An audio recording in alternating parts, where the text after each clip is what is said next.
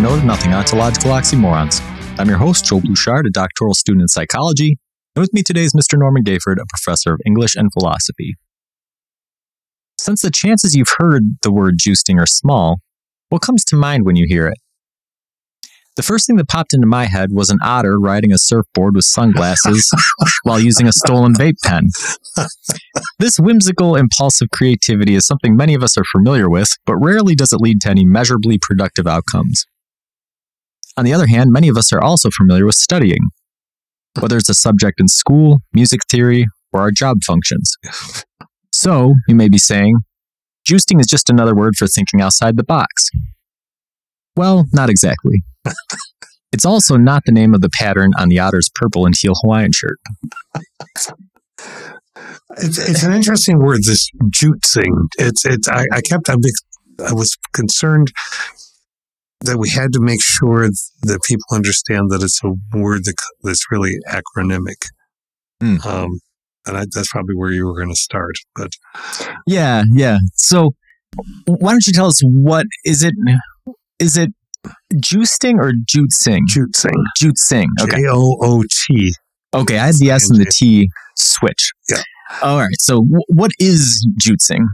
Jootsing. Well, you mentioned thinking outside the box. Well, Daniel Dennett, who we've mentioned before, and who is invariably one comes back to, is a, a, a neurocognitive scientist, a, a philosopher, and and someone who doesn't mind being edgy and uh, has written many fascinating, wonderful books on all kinds of topics, science and philosophy oriented. And his book uh, that I was very much enjoying a few years ago was called Intuition Pumps and Other Tools for Thinking. And one of the tools he dubs jootsing, uh, uh, jumping out of The system. the system completely, right? It's- Yeah, yeah. a- and what that means, though, is not the same kind of thing as what we mean by thinking outside the box. Because jumping outside of the system implies it sounds like, oh well, that that's easy. We'll just get outside of a paradigm entirely, and there is no box. The box is behind us. But he insists on a few steps that are challenging. Yeah. Yeah. it- the article you sent me was was very interesting because um, uh, sort of delineating this term um, is really important to defining the concept itself because he brings up um, several examples that people might jump to saying, "Oh, okay, well this this is what you mean or this is what you mean." He says, "No, no, no, that's not the same as as jootsing." Yeah. Um, yeah, and he's he's an interesting character. They mentioned him in my my last psychology textbook, actually, the class that I had um, the in that I just finished, developmental psychology. They they were talking about him a little bit. So, um, he's he's had some influence um, in in the scientific as well as in the philosophical realm. Um, so, jootsing, the term originates with him. Um, do you think that there's examples of that going back historically? I think, I think so. I was, I was pondering this morning uh, that very thing because of an article that I came across reading the paper, um, New York Times, and it was uh, an article about Tho- Thomas Midgley, Hmm. um, who was a famous engin- engineer, inventor, right? Not a chemist, more of an engineer.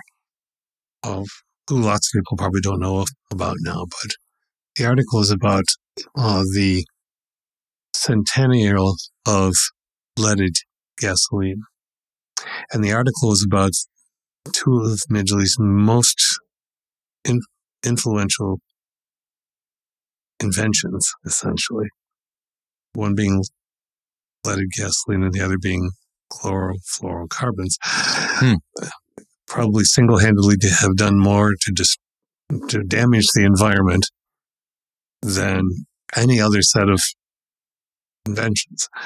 And that's a pretty big weight for somebody to bear post historically, but I got to thinking about that and and jootsing, and it seems to me that as he was trying to evaluate and and talking to an, a, a, another friend who was significant in the industry, trying to evaluate what was making this knocking in uh, engines, and that it was a problem with the, the explosions happening too early in the combustion engine, and and they were taking the kind of images that they could at the time of what was going on, and uh, essentially he was far ahead of his time in how to try to do the problem solving, but he didn't have the the tools that we have now, of course.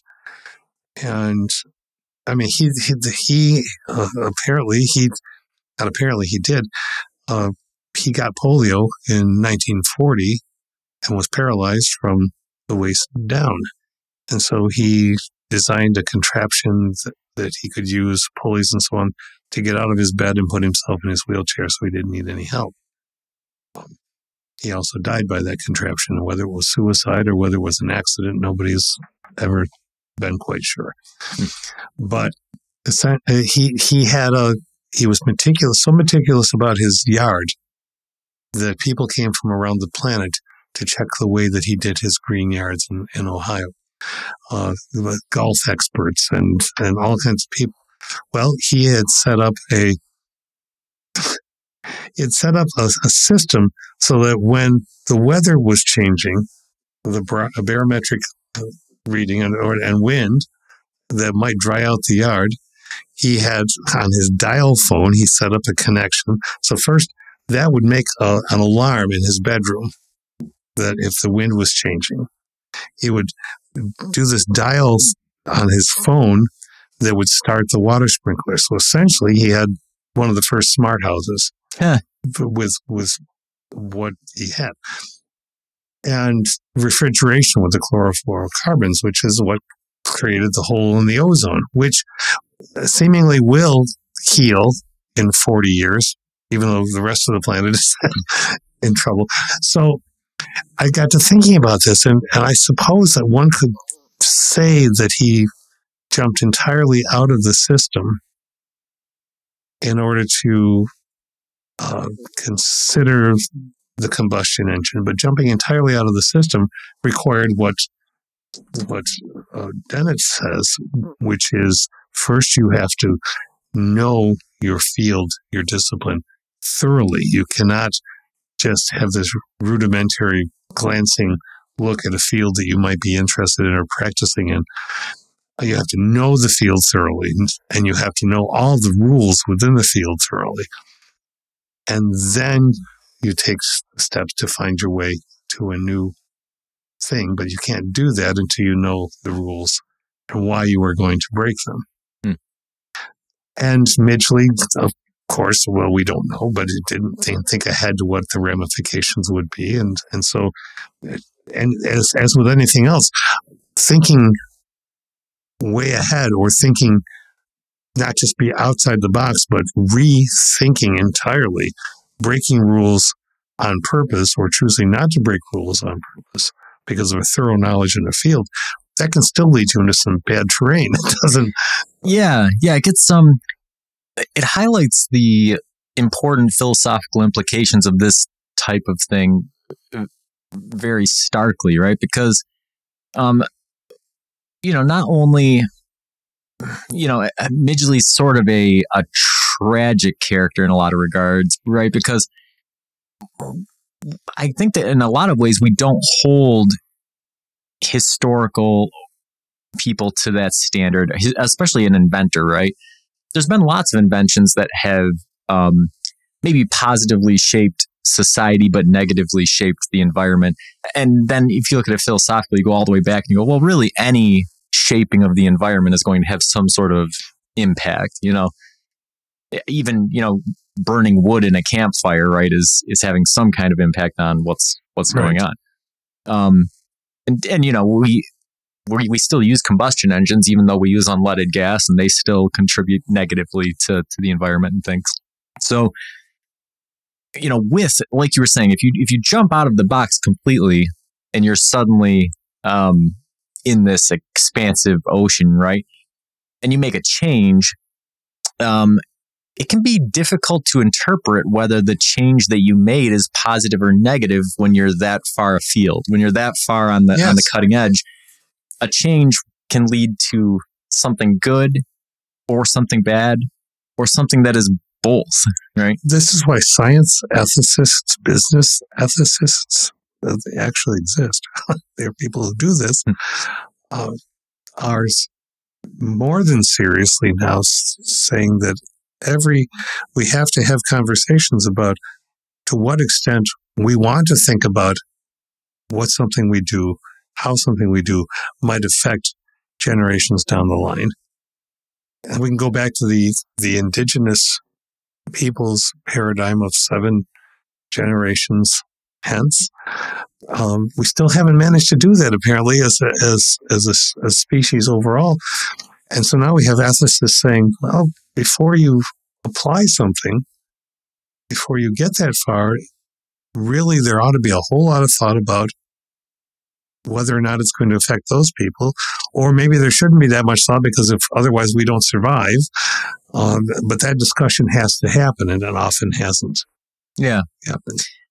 Yeah, and so you know the scientific implications of it and the ecological implications of it are are interesting, but there's other implications of it as well. Um, and especially for the person doing the jootsing, right? Yes, I mean, yes. if you look at if you look at throughout history examples of people um, radically changing the paradigm of science or of whatever, they generally don't tend to be treated very well. No, because they they've upset the apple cart terribly.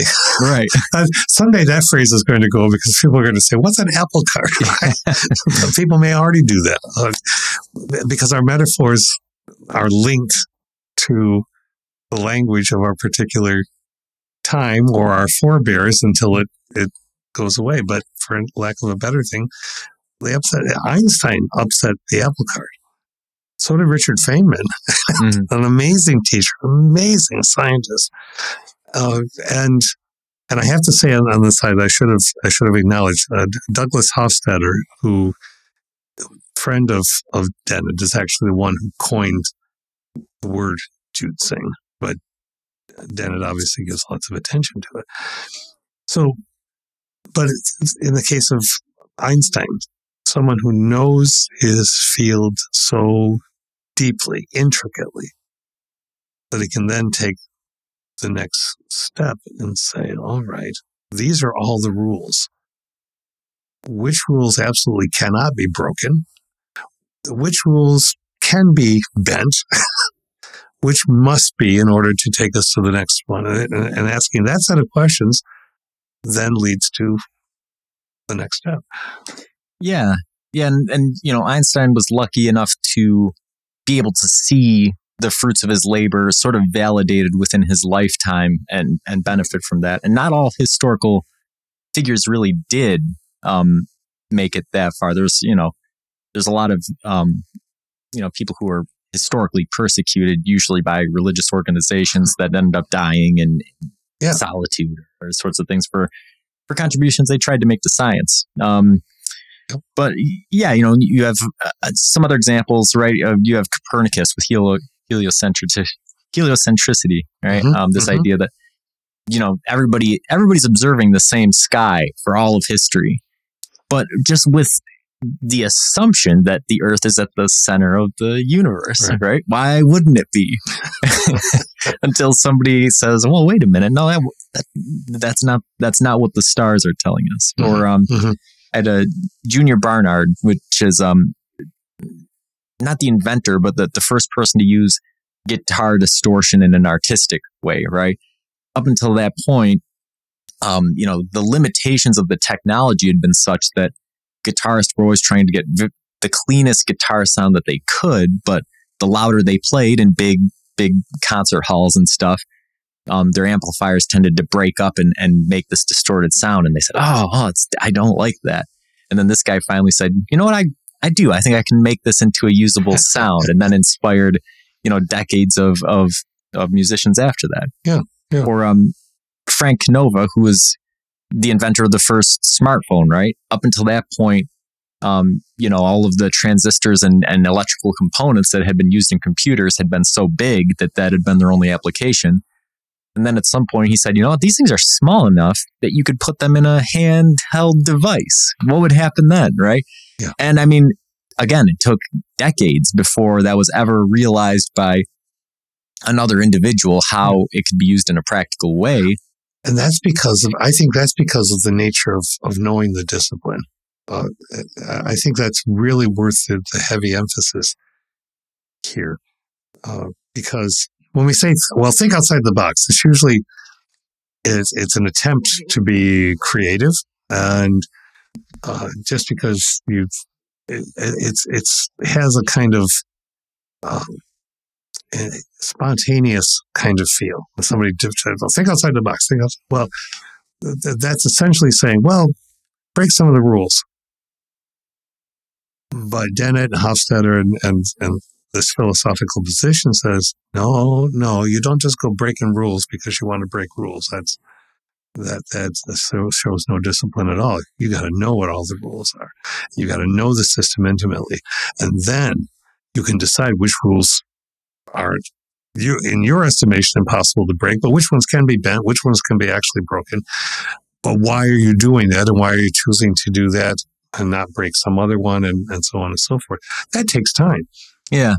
Yeah, which is why, you know, Dennett um, talks about in that article that you sent me um, what things aren't jootsing, right? And one of the examples he uses is of children, right? Say, oh, well, children are jootsing, right? Because they're they're not in the system at all, and they'll spout off all kinds of creative stuff. Mm-hmm. Well, that really comes back to my otter riding the surfboard, you know, using a vape pen, right? It's just this sort of thing.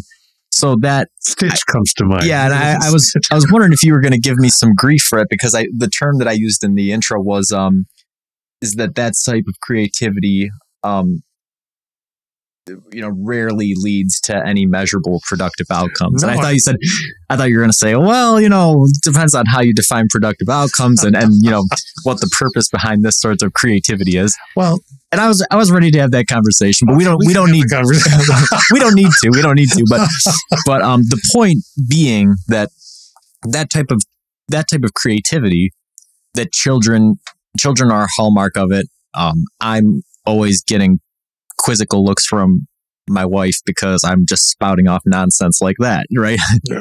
I hear this word jootsing and I see an otter on a surfboard smoking a vape pen. you know, that's just the first thing that pops into my and head. That's creative. It's creative. Um, but at the same time, where does it get you, right? And a, a really good anecdotal example of this, I think I told you about it, is um, I was out shoveling the driveway this this winter, and uh, my my eight year old nephew comes out and he's obsessed with ninjas, right? So he's asking me questions about ninjas, and I'm, I'm giving him the answers, and then he starts one, wanting to tell me ninja jokes, right? That he's he's making up on the spot, and they're just all nonsense. They're not funny. They don't make any sense. Um, you know, I'm I'm doing my very best to pretend that they're funny, but you know, that's just nonsense, right? Yeah. yeah. And then, you know, he asked me, "Well, do you know what ninjas eat?" And I said, "No. What do they eat?" And you know, he stopped for a second and I could tell by the way he's looking back and forth that he's trying to think of what the punchline. himself into a box. yeah, he, he had, these weren't pre-planned jokes. He was just spouting off, right? And that's the childish creativity. But you know, I, he said, "What do ninjas eat?" And I said, "I don't know what." And he looks around and he's thinking and thinking. He goes, "Kung food." And I go, "You got it." That's you know, I laughed. I said, "That's really funny." So, in that, that's the one example, right? He told me a hundred jokes, none of them were funny, and then that one made right. sense. And, you know, uh, Dennett talks about how um, that's not jootsing, right? Because that's just getting lucky, right? Everybody gets lucky. A broken clock is right twice a day. That's not jootsing, right? So, and there's there's examples of that throughout history, right? People who um, have no prior knowledge of the system at all, coming in and, and making a revolutionary change.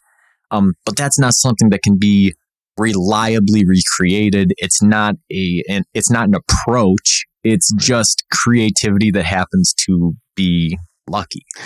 It doesn't acknowledge all the previous. We, we've talked about scaffolding and and verisimilitude and and these these concepts that are about acknowledging the the steps and the failures and the steps and the failures in a, any particular field and and that's that come in radically change something just because well it can certainly lead to things and it certainly has implications and ramifications but it it's not about um, valuing what might need to be maintained in a field mm. uh, foundational knowledge that still works or you know this is why it it, it takes time and so I, that's again I, I think that that's important i think you have to have a lot of time in uh, working at or with the knowledge in the particular specialty or space you've chosen to work in order to then think about what can happen. I mean, in the in the in your workplace, I know that that happens. Some of the things you've told me, anecdotes without names, but of people solving problems that might not have been, or or going back to a principle that somebody else was really trying to bend because the rule didn't. The rule really had a reason for being a rule. I was uh, thinking about a the number of I've forgotten exactly, but it's a, a, widget or something. The number, yeah, yeah, yeah. The number of cavities in a in a mold, in yeah, a mold, yeah. and and that stays with me. That's an intuition pump. That's what mm-hmm. what. Dennett talks about it, an anecdote, a little tale, Aesop's fables, which we spend a lot of time with. Right, you tell this little tale, and that reveals both a way that people generally think, and sometimes a way to break that rule to go forward. Yeah, yeah, and and Dennett really, um, you know, he, he highlights the difficulty of this in the example that he, he talks about, where, um, you know, saying that, like we were talking about the example with with the kids, right, or um, you know, abstract art, right? People saying, "Oh, well, my five year old could do that," right? Well, no, the you know, there's something this a five year old could create something that sort of resembles it, but it's not the same. And um, going back to Midgley and this idea of um, changes that could be good or bad, you know, the, the illustration that they give is that, you know, it's like going into a house and you know looking at a wall and trying to determine if it's load bearing before you knock it down right?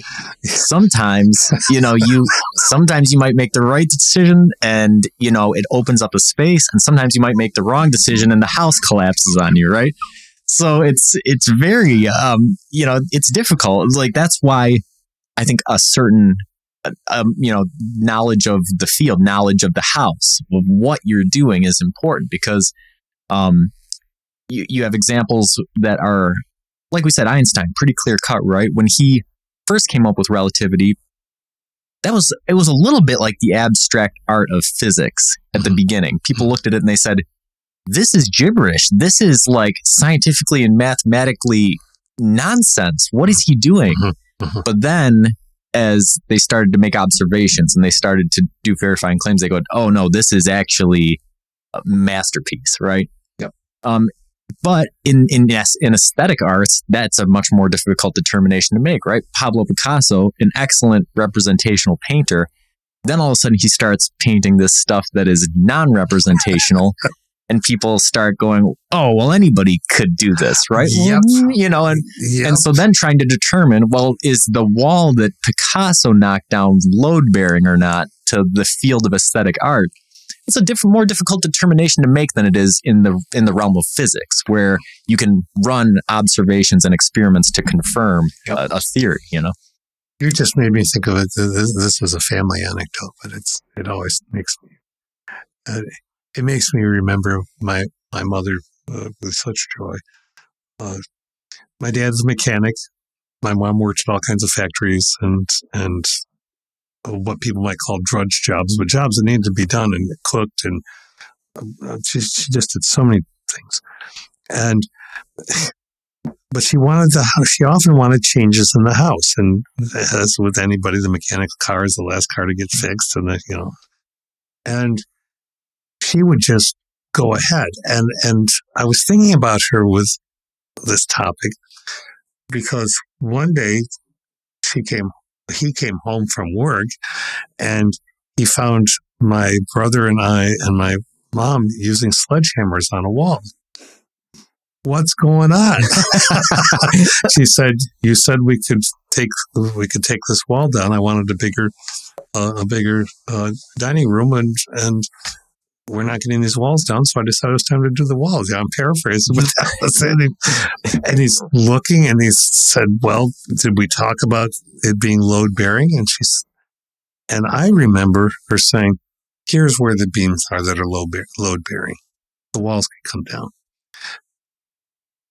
And until we just were talking, until you said that story, it didn't occur to me that jootsing, the sense, applied to what my mother did, because his assumption was that she was just jumping out of the box to knock the walls down to make a bigger box. Right. she knew that it wasn't going to bring the house down, but that aesthetically, it it was something that she, that she wanted. Yeah. So- yeah. So it, this raises an interesting question, right? Which is, um, is it necessary to be an expert in order to joots? Well, I think it's. It, now I can do this. It depends on what you mean by expert. Yes, exactly, It- exactly. It's so, and I think that we could do a whole expert on or a whole episode on what expertise is, right? What level of knowledge is needed? When do you define when somebody is an expert, right? How do you know when you've reached the level of knowledge that you're going to joots like Albert Einstein and not like Thomas Midgley? Ah, no, that's a marvelous question. All right, I'm going back to my anecdote for a moment to start there and work up. Um, my parents had we'd lived in this house for many years. They had, they were the kind of people who paid very much attention to what was underneath the, the walls, so to speak, and where pipes were and, and so on. So she had an expertise, an informal expertise of what the house, its shop structure, its form, its its qualitative nature. And so I think that in making an aesthetic break, uh, she wouldn't have called it that, but that's what it was. Uh, was based on an expertise of lived experience. Uh, it's not an academic expertise, but it's an expertise of lived experience. It, it, I think you, you know, if you talk about an engineer who knows, who's worked for 40 years at something and can tell you which rules can be broken and which ones can't, but tries to break the rule, but then says, yes, sort of told you so. I think that that's an expertise. I think experiential expertise, if it is truly based on learning as one goes, because there are people who practice a, a, in a field for 40 years and you'd swear that they hadn't learned a thing because they just keep doing everything exactly the same way, no matter what.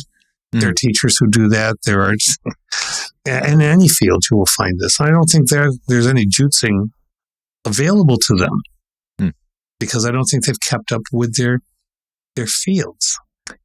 Yeah, and this is man, this is where expertise gets really interesting, right? Because everybody's heard that that um, business term, right? Well, if you want to be an expert, you need ten thousand hours of practice, right? Oh, okay, so if, if you have nine thousand nine hundred ninety nine hours, you're you're just a, a novice. But if you have ten thousand hours, you're you're suddenly an expert, right? Yeah, It yeah. totally neglects the qualitative experience of of what we are defining as practice, right? What what determines practice? You know, I I've I've talked about this before. Um, as a guitar player, right? Um, there's many types of guitar players. There's a lot of debate about who the greatest guitar player ever to ever live was, right? And it's really a bit of a nonsense question, or at least it's not. You're asking the question in, in the wrong way, right? Because I think that you could probably define who the most um, technically proficient guitar player is, right? You you could you could find who the fastest guitar player is. You could find who the guitar player that has the largest the number of the knowledge of the largest number of scales Sure. is. Yep, yep. Um, you could find the guitar player here who's made the most um, innovations in a technological format. It's much harder to determine who the most creative guitar player is or something like this. But the point being that how you define what makes somebody the greatest guitar player of all time is going to um, lead to several different candidates for that position. Yes, it would. It's really not any different when you're talking about the greatest to ever do it versus somebody who's an expert, right? Um, so I, I'm not an expert guitarist, but even like thinking about being a guitarist in general, um, there are times where practice means sitting down with the guitar and developing a skill, whether that skill is speed or accurate fretting or um, you know a, a new technique or something. But there's also times that I consider guitar practice where I don't touch the guitar, where I read about music theory or I study, ta- you know, tabs of another guitar player, or I just actively put the idea of the guitar out of my mind in order to break rote patterns that have developed so that when I reapproach the guitar, I'm doing something that's fresh and different from the things that I just do. And so you could practice for 10,000 hours and it could be just this stale, repetitive thing. And maybe you master that stale, repetitive thing, but that's all it is. Um, but you could actively put the idea of, of guitar or whatever your subject of practice is out of your mind for months at a time and come back and have a much more important breakthrough than you would have had if you had been practicing 16 hours a day for those two months that you had been away. Mhm. So, expertise and how you become an expert and what you consider practice and how you consider approaching a field. Um, this is a very complex, multifaceted phenomenon It is. that goes far beyond this very simplistic business idea of saying, well, if you practice 10,000 hours, you're an expert. Right. That that's the simple simplistic thinking. And and Dennett himself says if you can find a simple expl- uh, a simple way to do something, oh, that that makes sense. Hmm.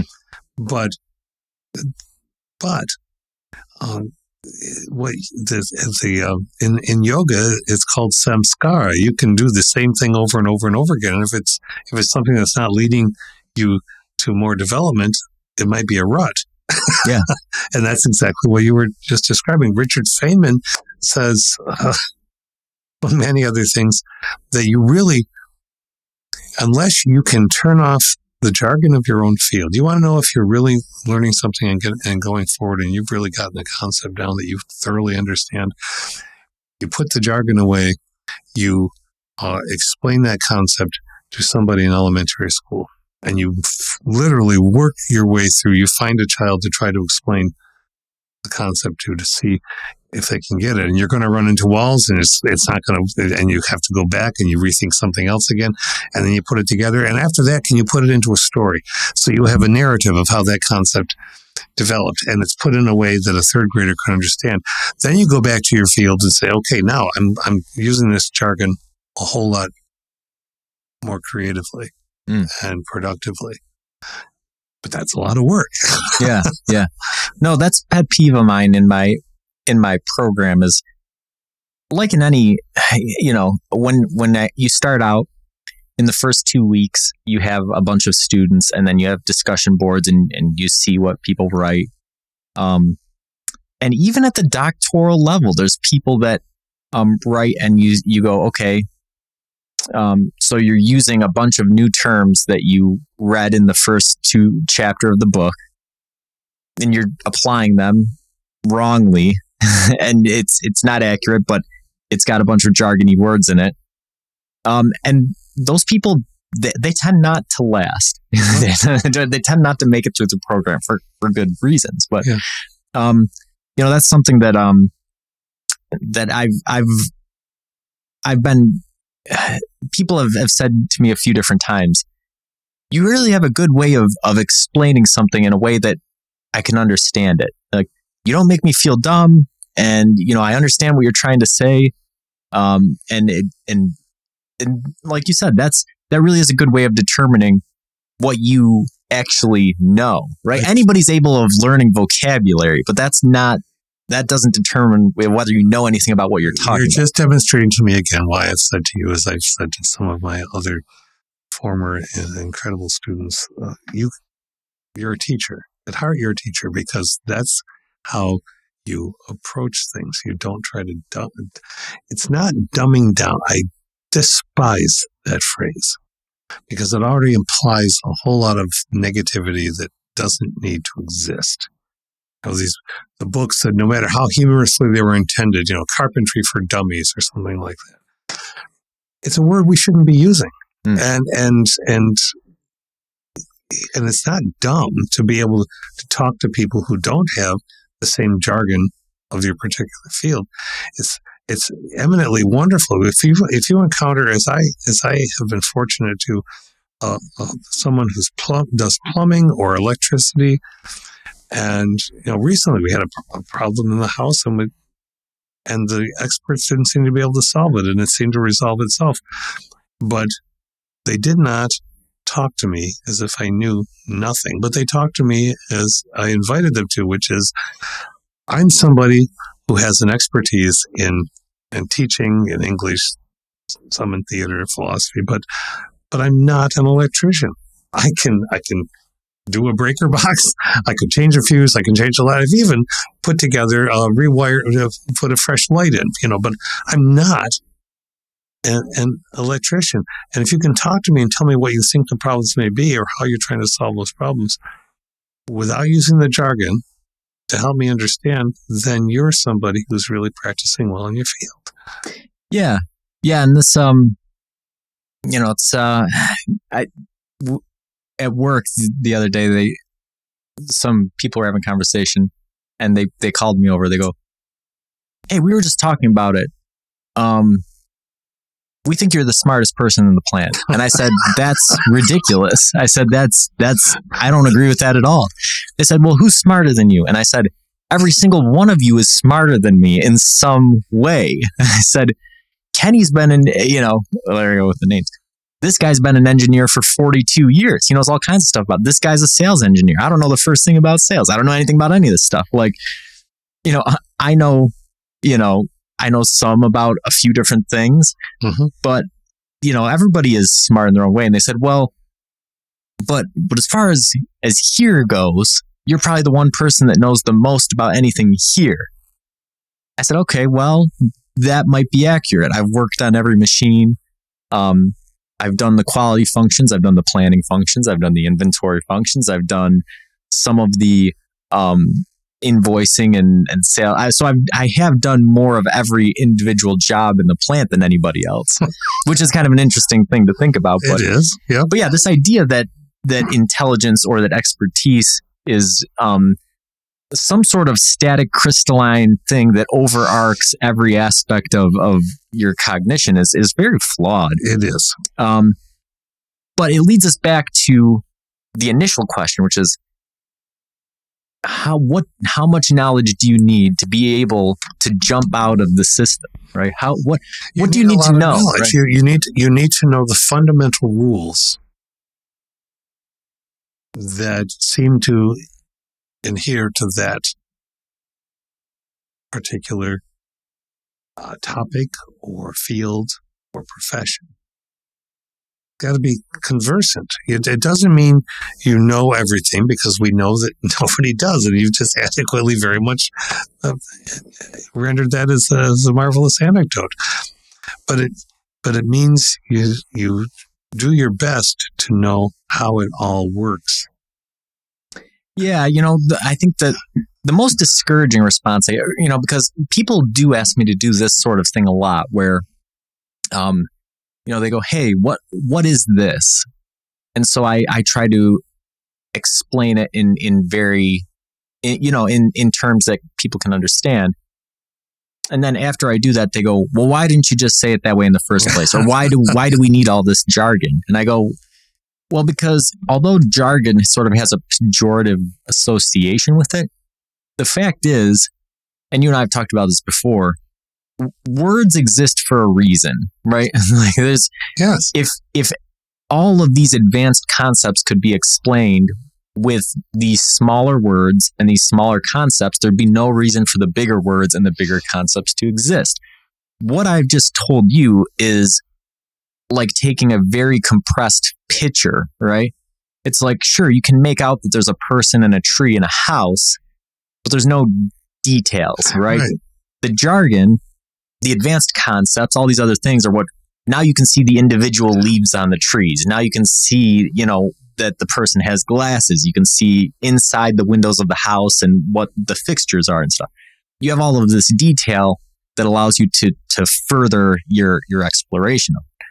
So, you know, I think that it goes there's something that goes both ways, right? You can't in order for for this idea of jootsing, right? I the box is very important.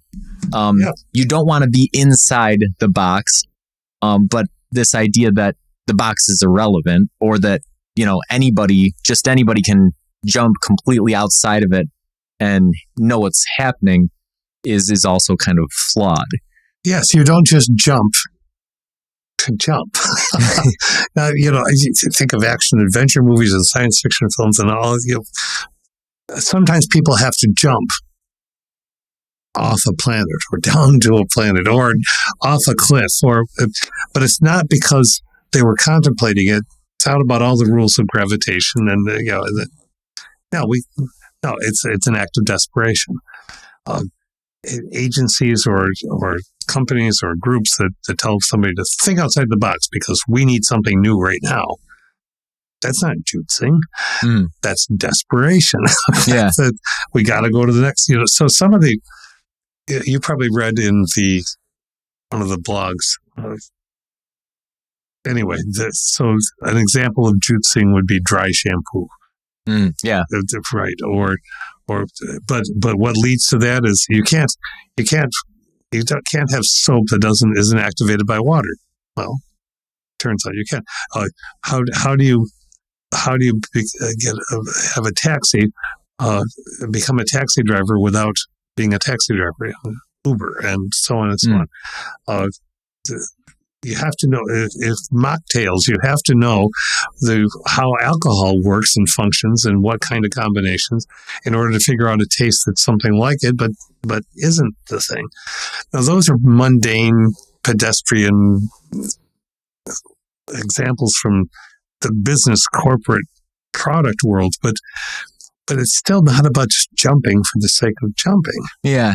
It reminds me of the scene from the movie The Other Guys where you have Samuel Jackson and uh, I can't remember who the other one was. But anyways, the movie opens up with these two super cops, right? That uh, are just, you know, driving muscle cars through buses and, you know, getting in shootouts and doing all this cool stuff, right? And then they get on top of this building. They're chasing this bad guy. They're on top of the building. And the bad guy, you know, zip lines off and then cuts the zip line. It's The Rock, The Rock and Samuel Jackson. they look at each other. They go, You think what I'm thinking? He goes, Aim for the bushes. It's like, Yeah. And they jump off the building and they just splat onto the sidewalk dead. and then Will Ferrell and, and Mark Wahlberg, the other guys, these office guys, have to become real cops and solve cases, right? and so that's just sort of a poignant example, right? We get bombarded by these hyper masculine um, sort of representations of of impulsivity and and how it leads to these Yes. these uh, you know all outcomes, right? And you and I talked about off the air uh, last week about there's a, a negative article in the New York Times about podcasters um, and how um, you know it's this this male dominated um, industry where you know you basically have little mini Elon Musk's running around just um, spouting off uh, you know Joe Rogan esque sorts of nonsense and you know and how people are sort of poisoned against it a little bit. And um, you know and, and that's that's sort of the equivalent of being Samuel Jackson in The Rock, right? This idea that, okay, well, we're just going to get on air and we're going to say whatever we want, and it, it's gonna it's gonna work out. and It's gonna make sense, right?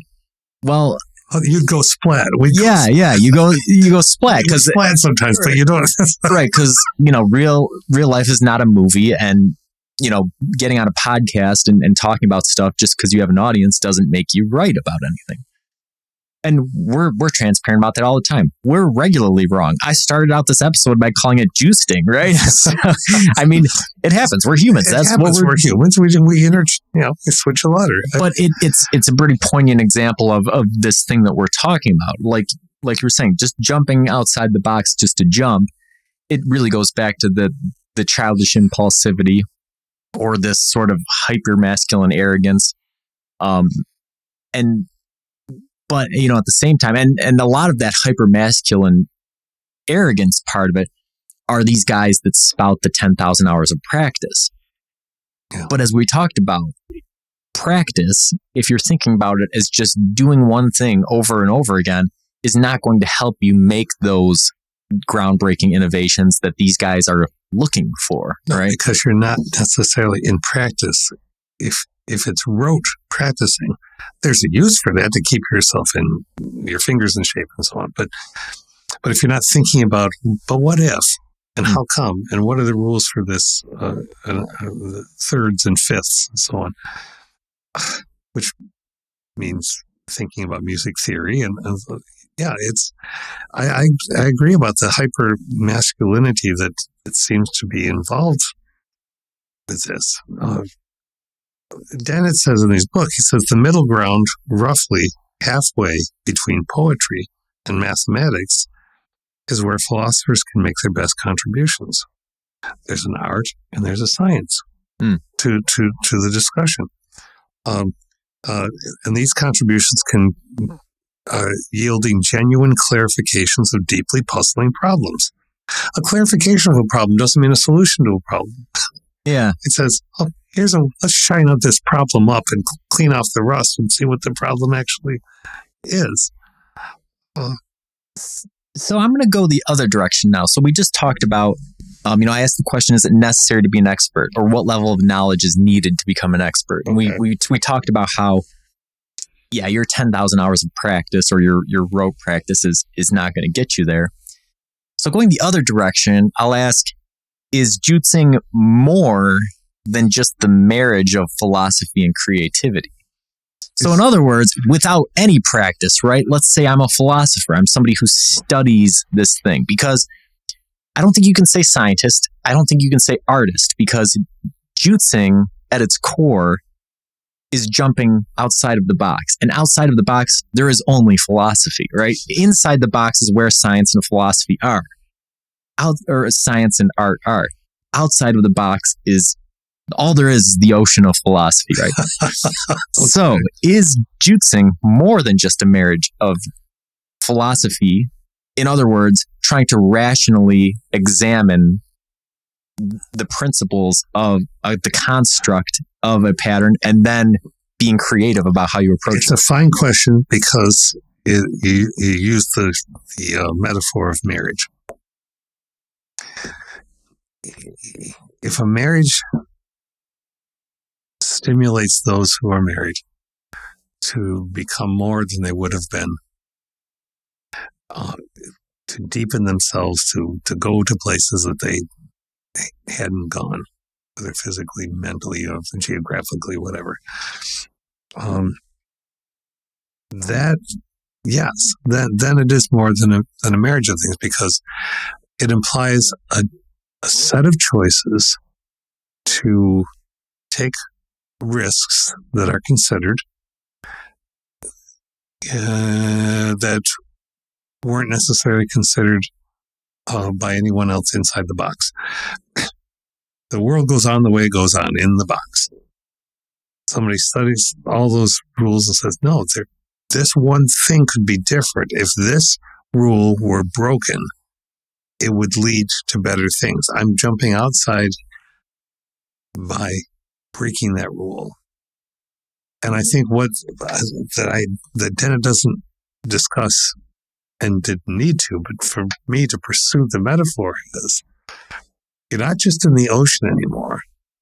You have fashioned a sphere instead of a box or a tetrahedron, and you've brought the box inside the sphere or the tetrahedron. So you're not just floating around in the ocean when you when you've juiced it. You have, eh, in the- much the Campbellian way, you have taken what you've found, brought it back to your ordinary place, and therefore transformed some within that ordinary place, not all. Hmm. You can't ever go back and live there entirely because you're not the same person. Your, your process isn't going to go back. Some people are still going to do the process the same old way, but if it's if it's significant change, some people are going to be affected by it, and so they're going to be living in a different shape. Yeah.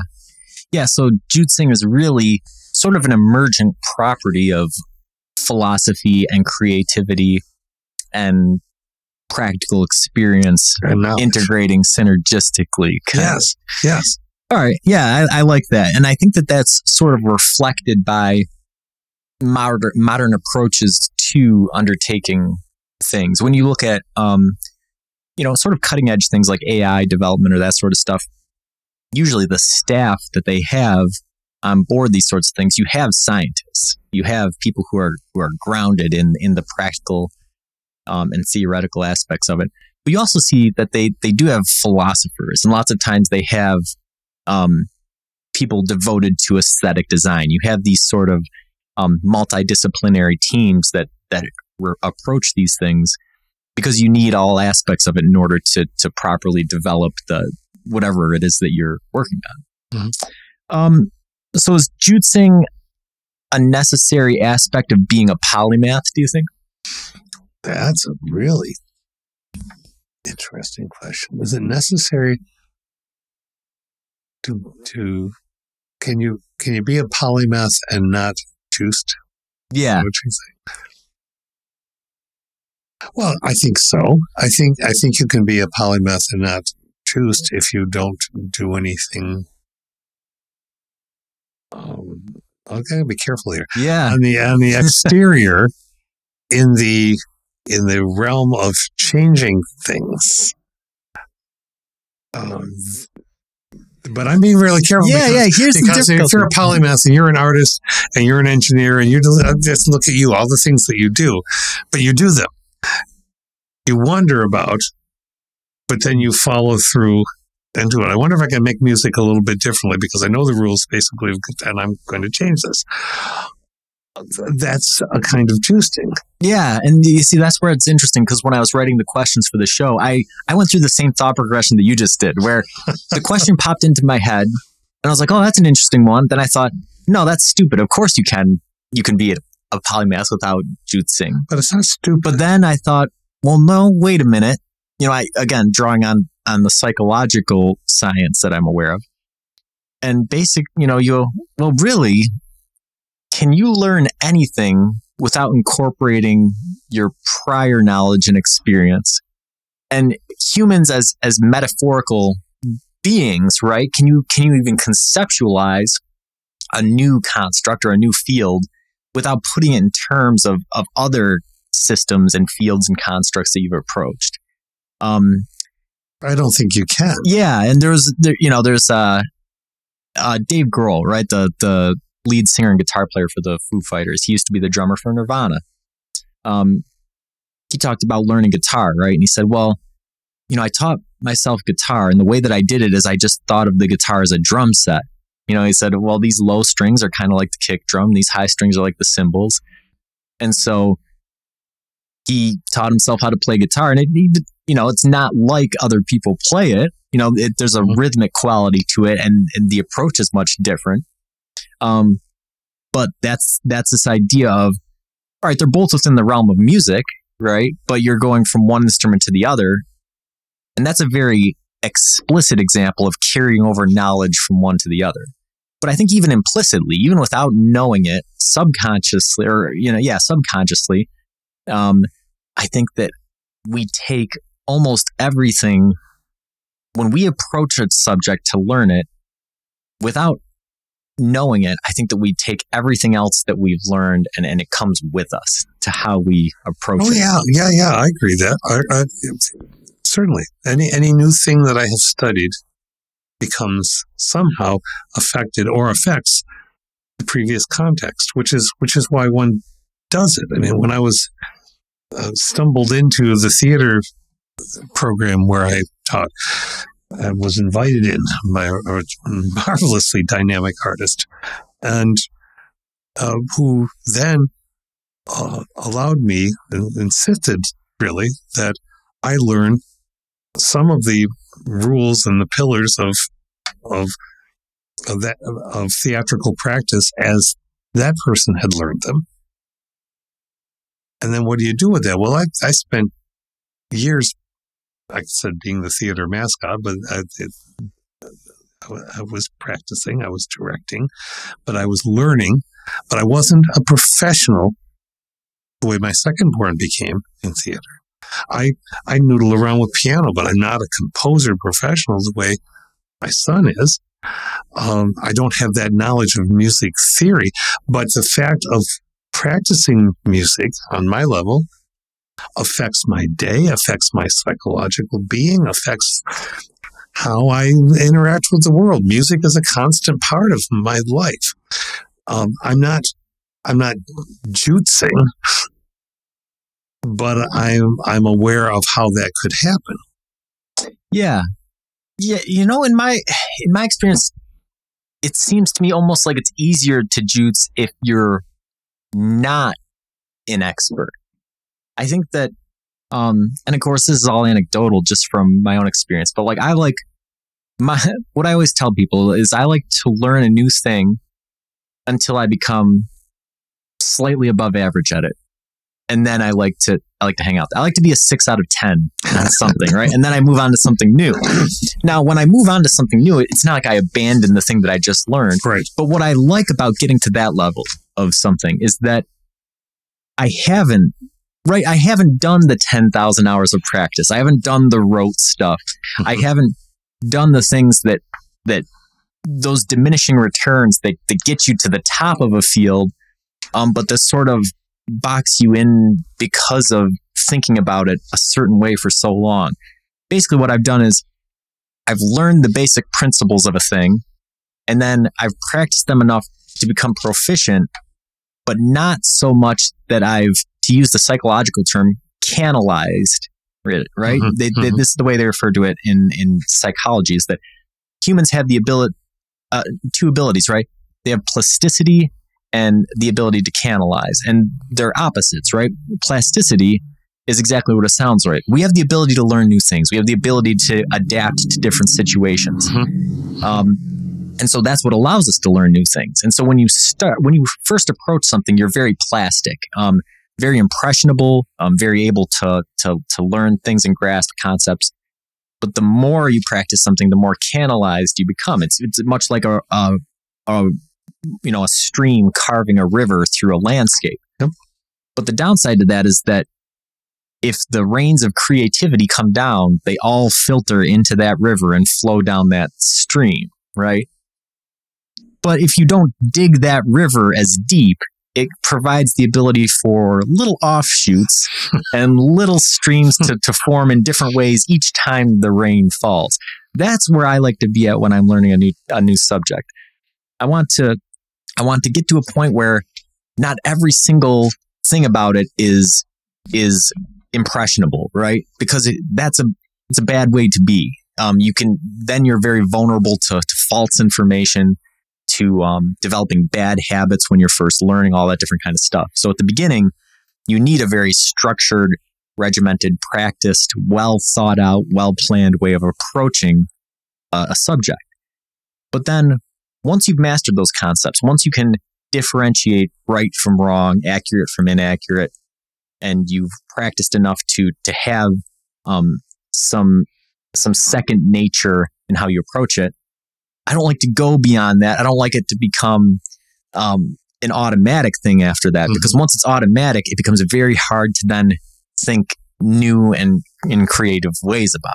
it. Yeah, well, that's, yes, that's. I, I think that the essence of, of what you just said is in when when Dennett talks about jootsing and and says, and it's only a couple of pages in this in this book. I think we'll be talking about his book off and on a lot as we go. But I, but uh, that first you have to render visible that which is invisible because when it's invisible, you're not thinking about it. Hmm. And only when you think about it, there's a, I, I guess this is an, this is an analogy that might work, at least where we live. I, I have moments. So when I'm driving, there's a moment, there's a, there are times when you're driving that I don't notice the phone poles, the electric poles anymore. I'm seeing the vista beyond them. it's only when I slow down in in my thinking or come to think about and notice them that I'm thinking how intrusive and awful and ugly and in the way of trying to do photography and everything are these these sticks bench and everything. They're not trees. They're not interesting like trees. But somehow visibly they they go into the background. They become Mm. almost transparent.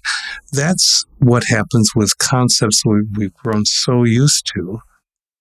I think that's part of what happens with, with people who are so afraid of social change. Hmm. Oh, because it's got to be the way we want it to be, because it's got to be the everybody's got to adhere to rules. If we don't adhere to these rules, then everything's going to fall apart. Well, first, no. Um, unlikely, and and second, maybe some things need to fall apart that just aren't functioning very well and we just accept them like we breathe air. Yeah. Um, and, and I think the jootsing part comes in saying, oh, look at all those giant sticks. What can we do about this? Mm. And I, and partly that, I think that's partly what led to cables being and, and lines being put underground. Oh, there are problems with that. Um, so jootsing doesn't solve everything. Right. Yeah, yeah, and and you know we talked about Tom uh, Thomas Midgley being an example of that. You know, jootsing doesn't solve everything, and um, oftentimes that's that type of disruptive creativity is not received well by people who have um, identified the rules as being the overarching need of society. Right? Um, is society shaping jootsing on the rise or decline? Do you think? society shaping jootsing? Well, I think it's it's interesting because this is canted toward what one most thinks about, but I I think it is very much on the rise, but in slow motion. In of of the kind of on the rise that uh, a step is taken, then then those who want to just adhere to the rules that we always understood or thought we understood, or just did it because we were told to, knock it back, and then it has to rise more. So it's it's not a. I think this is important because it's not that jootsing is a smooth. Nothing that Dennett says or Hofstadter that this is a smooth, simple process.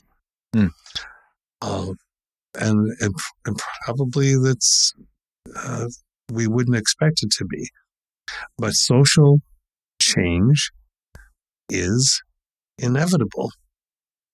I'm, I'm thinking about I'm thinking about the, Star Wars series Andor right now. This is totally micro, and I apologize. But in in that series, there is a person who is writing a, a revolutionary statement about rebelling against the fascism of the empire and and makes and and says paraphrasing that it is totally unnatural to have to constantly assert rules to control everyone. And therefore it has to be constantly uh, energy expressed on it. And that's why it eventually will fall apart. Any fascistic attempt sooner or later is going to fall apart. You cannot control what everybody reads. You cannot control what people think. You cannot control how they choose or have been chosen by life to live their lives. You can squeeze, you can push, you can write legislation and rules. That's not jootsing. That's the opposite of it. Hmm. That's trying to put up a barricade against a tsunami that is always going to overcome it. Yeah, I think that I think that that's a good point that you've expressed, and I think that it highlights that the concept of, of jootsing and how it's applied on a societal level is is evolving.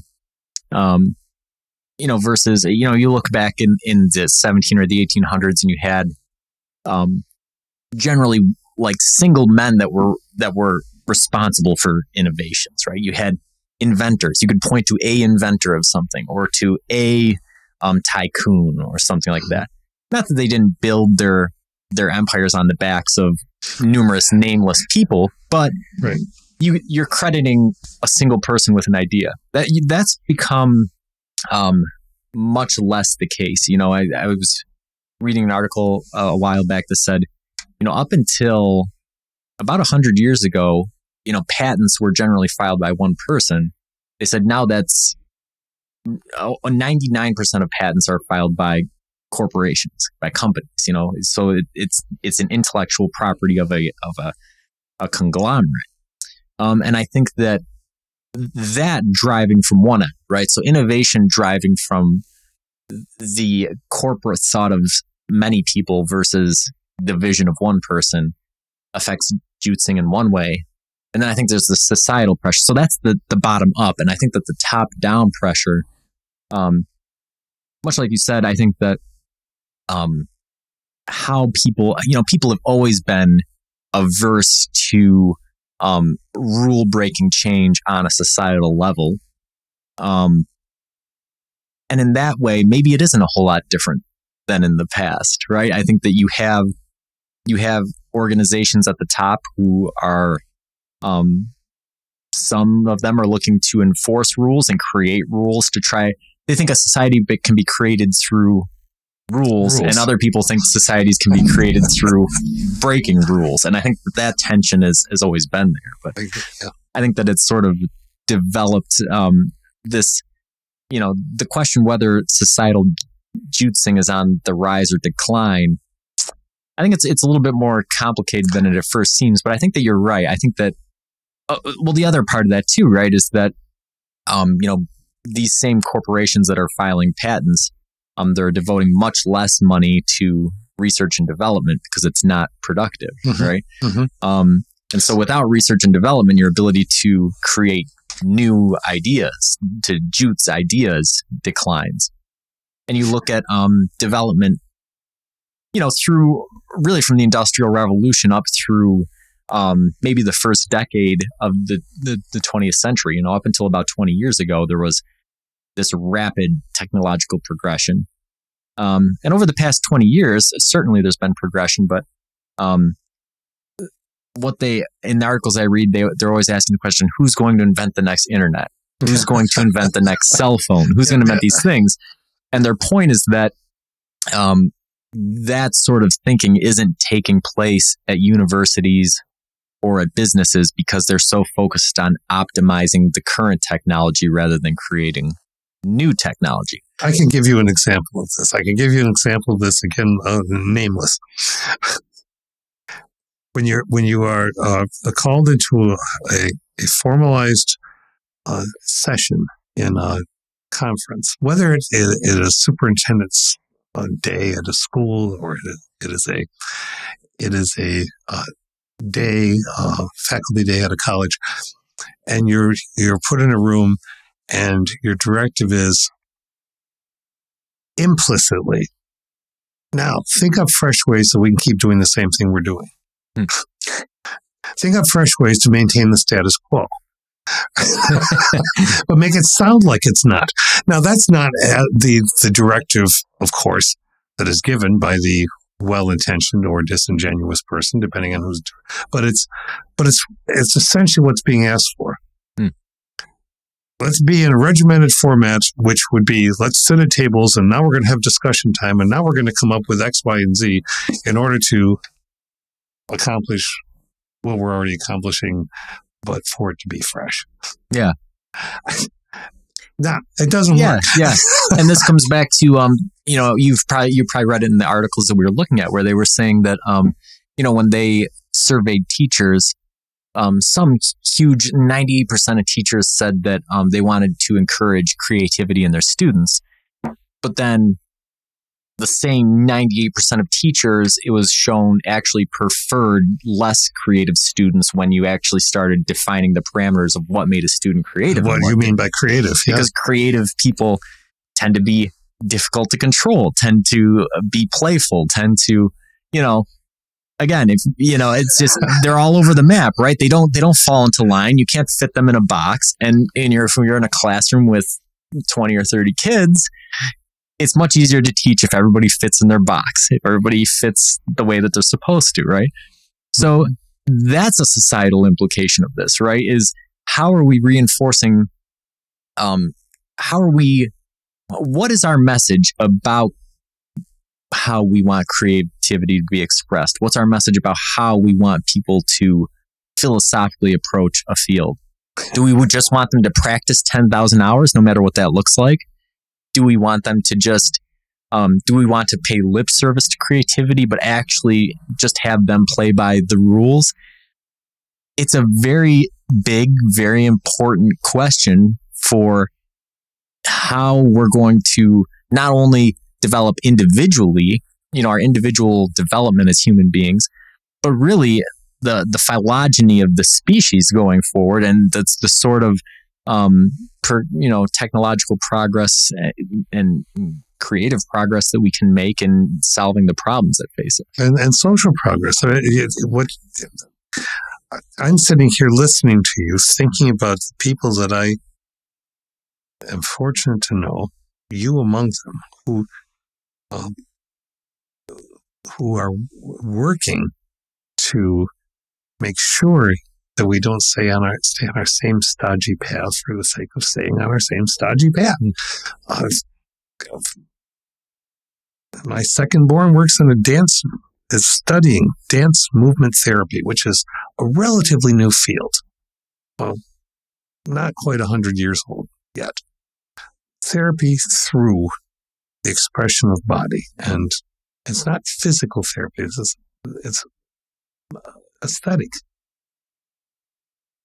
And uh, their partner, who's going to be a doctor, is in the next stages now of studying to be a doctor, but trying to apply what we know about being human with somebody else. And the dance movement therapy is reaching out to very marginalized uh, people and having to find out ways to reach them that a traditional um, institutionalized approach isn't going to necessarily enable.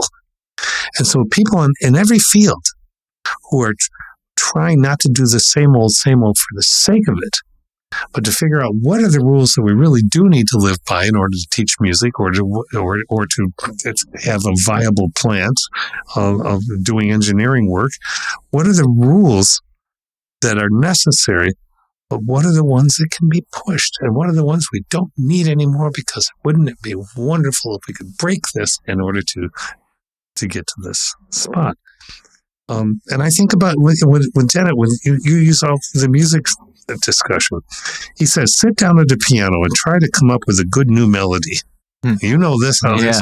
and soon discover how hard that is. All the keys are available in any combination you choose, but until you find something to lean on, some style or genre or pattern to lay down and exploit a bit or allude to before you twist it, you will come up with nothing but noise. And not just any violation of the rules will do the trick. Yeah. And that's what you're talking about with the drummer and what you're, you right, right. Yeah, no, and um, you know, that's what my last psychology course really, really hit on was this idea you know, they were talking about how we don't call it developmental psychology anymore. We call it developmental science because what we discovered is that you can't study the development of a human being just by looking at the inside of a human brain.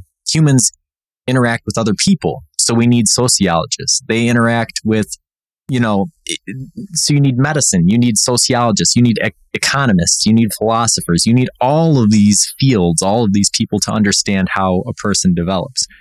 So part I think that going back to our question about is is Jootsing necessary to be a polymath? Well, I certainly think that some interdisciplinary knowledge is needed because like we are talking about if you have the system and you jump outside the system and you're in the ocean of philosophy, right? you need some other structures to draw on in order to make some changes, right? Because nobody can swim across an entire ocean. You, you can't determine if a wall is load bearing or not if you don't know what a beam is, yep. right? Yep. So this was a fascinating concept. I, I, look forward to looking at some more Dennett stuff in the future, and uh, I'm sure that we'll be talking about Jootsing in the future as well. So until next time, keep pondering.